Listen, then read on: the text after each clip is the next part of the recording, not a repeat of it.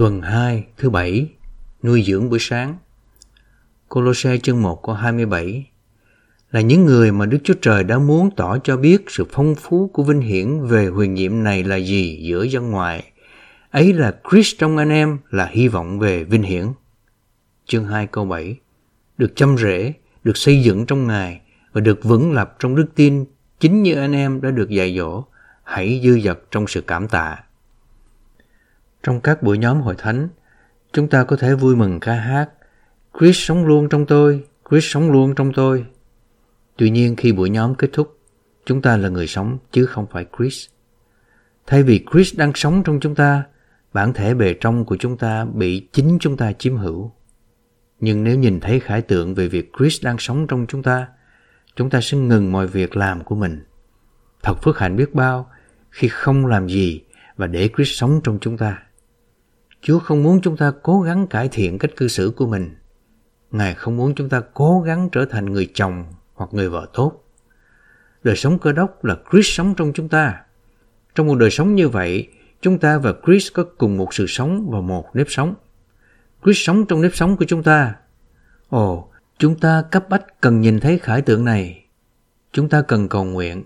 Chúa ơi, xin chỉ cho con thấy khải tượng là Đức Chúa Trời chỉ muốn một thân vị Ngài muốn Chris sống trong con. Khải tượng này sẽ tự động kết thúc mọi nỗ lực và việc làm của chúng ta. Khải tượng này sẽ xoay chúng ta khỏi sự cố gắng mà đến với đấng Chris nội cư. Phần đọc hôm nay Trong thư tín gửi cho người Colosse, Phaolô bảo chúng ta hãy cẩn thận về triết lý, truyền thống và những điều sơ đẳng của thế giới. Điều này có nghĩa là chúng ta nên cảnh giác với văn hóa dưới mọi hình thức, văn hóa chủng tộc, văn hóa dân tộc và văn hóa tự tạo và tự áp đặt. Chúng ta không nên cho phép văn hóa thay thế Chris. Mặc dù chúng ta không cần cố ý gắn công buông bỏ văn hóa, nhưng chúng ta nên ngừng đánh giá cao nó.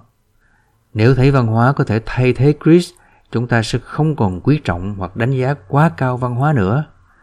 Thay vào đó, chúng ta thấy rằng mình là cây cối sống động được chăm rễ trong Chris.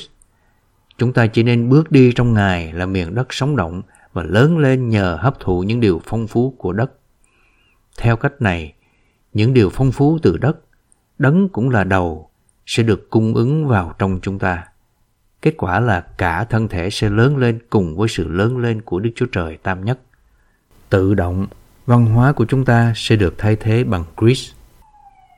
Càng bước đi trong Christ, chúng ta càng hấp thụ những điều phong phú của đất tức sự cung ứng phong phú của đầu. Khi đó nhờ bám lấy đầu, chúng ta sẽ kinh nghiệm sự lớn lên đích thực và đứng đắn trong Christ. Ngày nay, tôi có thể làm chứng rằng qua ân điển của Chúa, tôi không còn cố gắng đè nén chính mình nữa. Tôi đơn giản sống Christ. Christ là văn hóa của tôi, mục tiêu của tôi và ý nghĩa và mục đích của đời tôi. Trong bước đi hàng ngày của tôi, mọi phòng đều dành cho Christ. Vì lý do này, không có chỗ dành cho tội lỗi, thế giới, xác thịt hoặc bản ngã.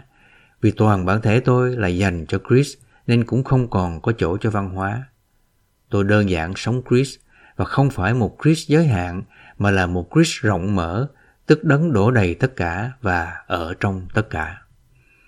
Từ các tầng trời, đấng Chris đã đến trên đất và sau đó trong khoảng thời gian sau khi chết và trước khi phục sinh, Ngài đã xuống Hades trong sự phục sinh, từ Hades, Ngài đã lên đến đất và sau đó trong sự thăng thiên, từ đất Ngài lên đến các tầng trời. Kết quả của việc đi khắp vũ trụ như vậy là Đấng Christ đã đổ đầy mọi sự. Vì thế, Ngài là đấng rộng mở. Là đấng rộng mở như vậy, Ngài là sự sống của chúng ta và chúng ta có thể sống Ngài. Trong sách Colosse, Paulo trình bày một đấng Christ rộng mở như vậy để gây ấn tượng về sự kiện đấng Christ này nên thay thế văn hóa của chúng ta. Đừng cố gắng buông bỏ văn hóa của anh em. Hãy đơn giản sống Christ và Christ sẽ thay thế văn hóa của anh em bằng chính Ngài. Chúng ta không nên quý trọng bất cứ loại chủ nghĩa nào vì tất cả các chủ nghĩa đều liên quan đến văn hóa.